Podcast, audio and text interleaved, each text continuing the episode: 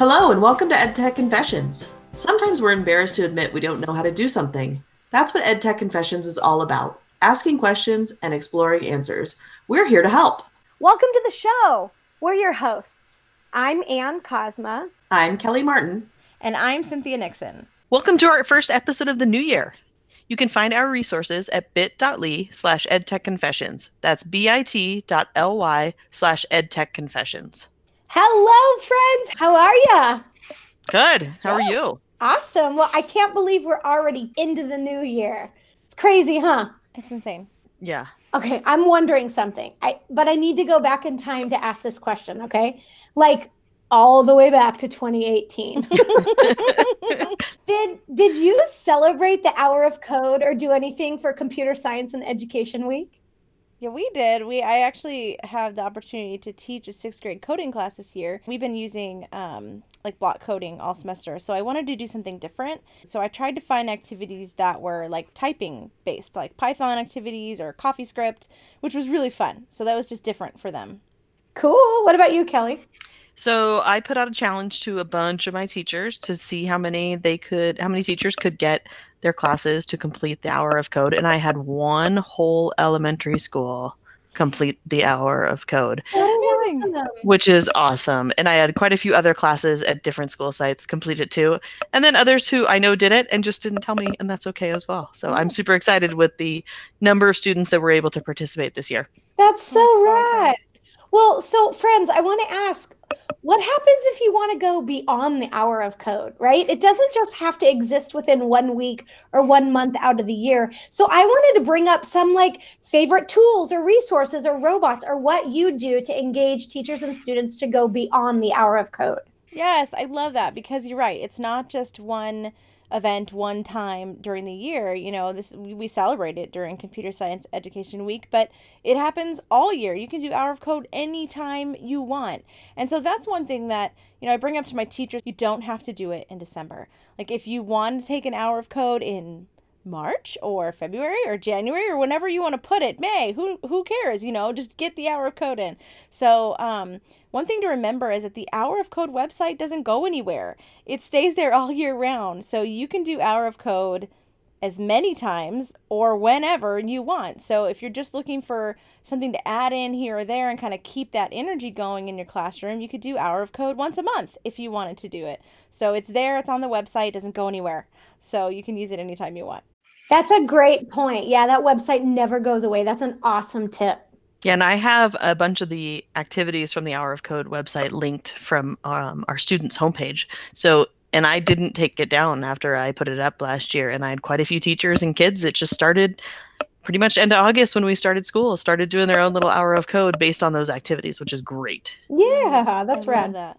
Well, what else, Cynthia? Yeah, another thing, and this is something that was new for me this year. I know I'd heard about it before, but I hadn't really done it, and that's Google CS First and um, it's a it's meant and built for like an after school club where anyone who, even if you're not um, a teacher or you're not you don't know anything about coding you can still use the materials to successfully host like a coding club and so i just used those materials and that curriculum for my elective and i only saw, saw the kids twice a week you know one hour each time. So it was kind of perfect for that.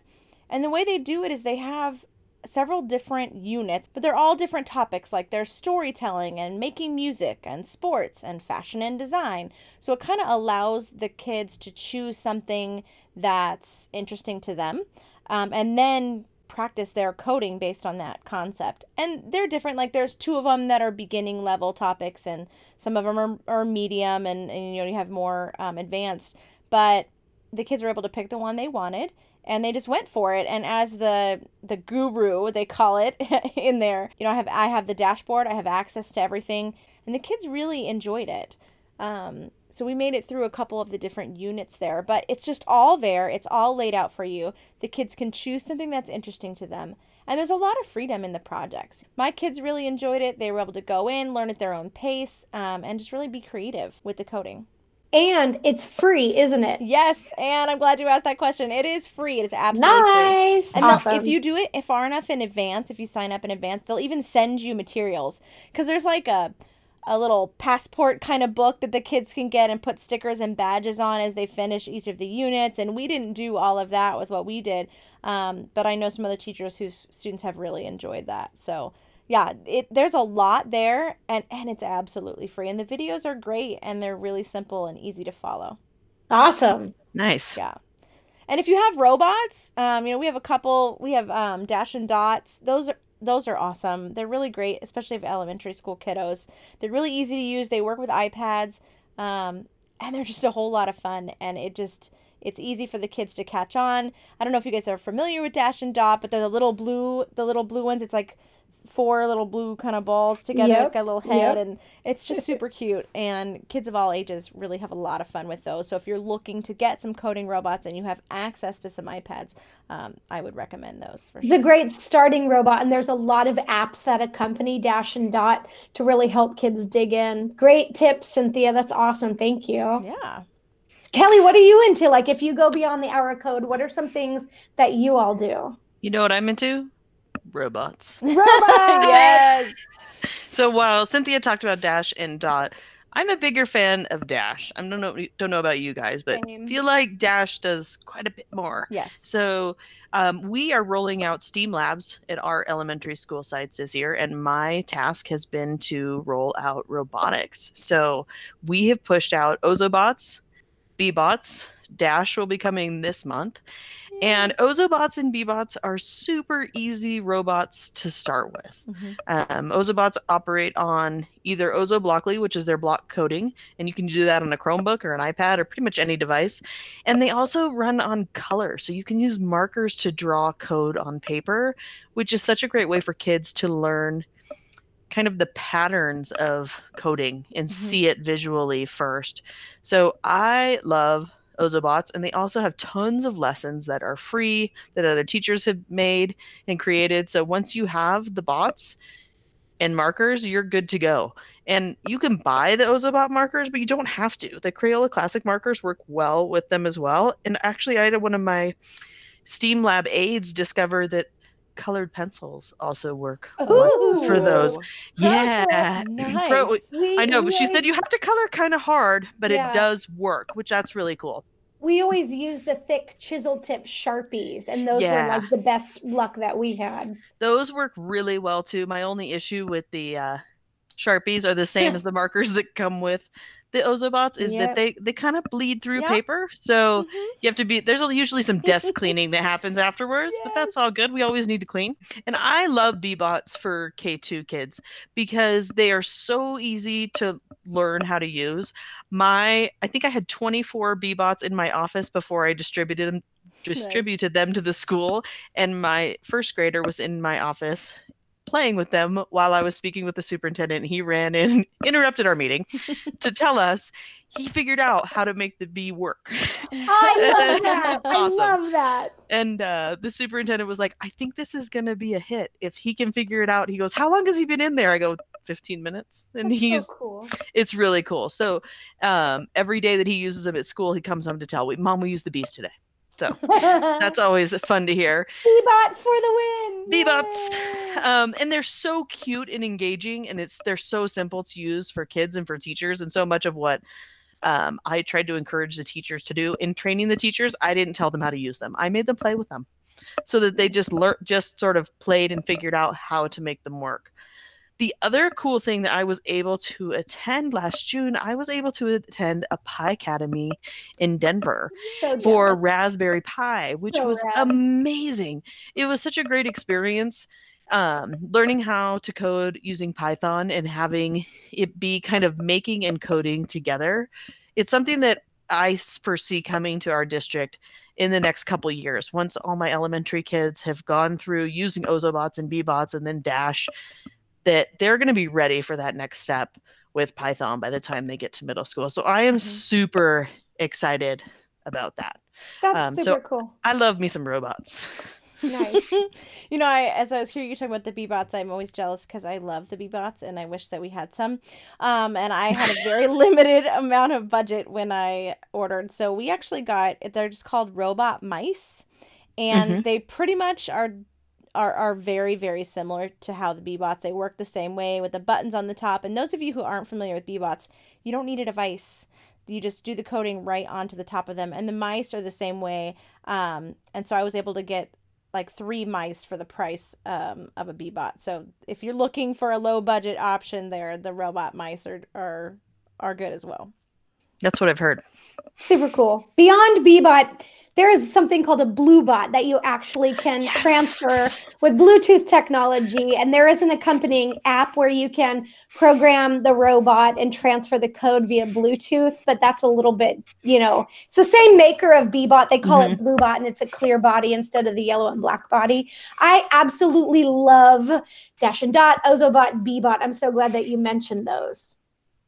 Um, I want to share some things that I always loved um, when I was at TOSA, and I still share them with friends all over. Have you ever heard of the Hello Ruby books? Yes. I love Ruby. Love them. I, I love more. Ruby. There's a series of three of these, and these books are so fantastic. That's an adventures in coding, journey to the inside of the computer, an expedition to the internet. And in the words of the author, she says it's a whimsical way to learn about computers, programming, and technology. And the super rad thing about these books is they're full of hands on play based experiential activities that really give you the experience, not only for coding, but like what what is a CPU and a computer and some some more of that really rich content to help you build your skills and knowledge as you're diving into computer science for the first time.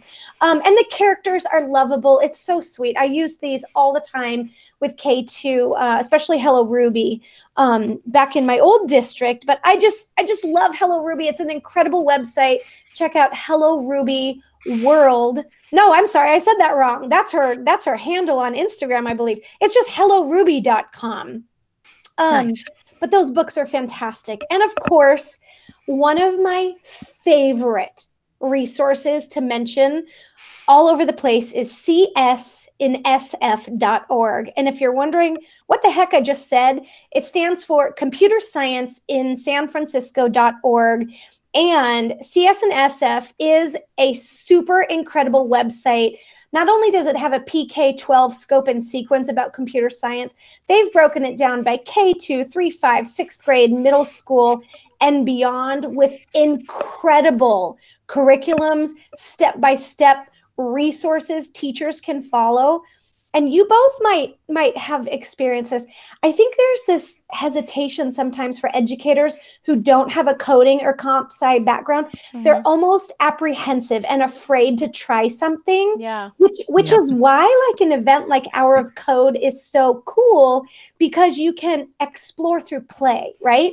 And go hands on but csinsf.org has incredible resources teachers' guides, um, printable materials, or lesson plans that you can follow. And the cool thing is, it uses some of the tools you already mentioned, talks about Beebots, it talks about dat, Dash and Dot, it gets into Scratch Junior and Scratch. And I just am obsessed with this website. Um, yeah, I, you know what? I took a bunch of their lessons. I credited them yeah. for, um, especially the Beebots, and their unplugged lessons are all based on the Hello Ruby books, yeah, and yeah. they're incredible too. So the resources there, they want you to use them. They want to share. That's why they put them up there, and it, they're awesome. I highly, highly recommend them. Yeah, I didn't know about out. this website, so oh my I'm so gosh. excited. Yes. Shout out to San Francisco Unified School District because it is a solid gold gem. It is legit amazing. Mm-hmm. Can I share one more super amazing resource? Of course. Of course. We couldn't really probably get too far without me mentioning Flipgrid because I want to share an epic Explorer series all about code. And Team Flipgrid um, sort of went behind the scenes and shared. There's some really great topics. There's six of them. What is coding? Exploring the career, the design process, um, projects, debugging, and beyond. And it's really cool. Um, the team in Minneapolis just kind of dug in and shared some really great tips, tricks, insider resources And the fantastic thing about a Flipgrid Explorer series, it's available on demand whenever you want it in the Disco library. So if you didn't do Hour of Code, if you didn't do Computer Science, Computer Science and Education Week, wow, that was a mouthful to say. um, this Explorer series is is available for you whenever you want. You just have to go to the Flipgrid Disco library and search for Explorer series, and you'll see it. It's there for you.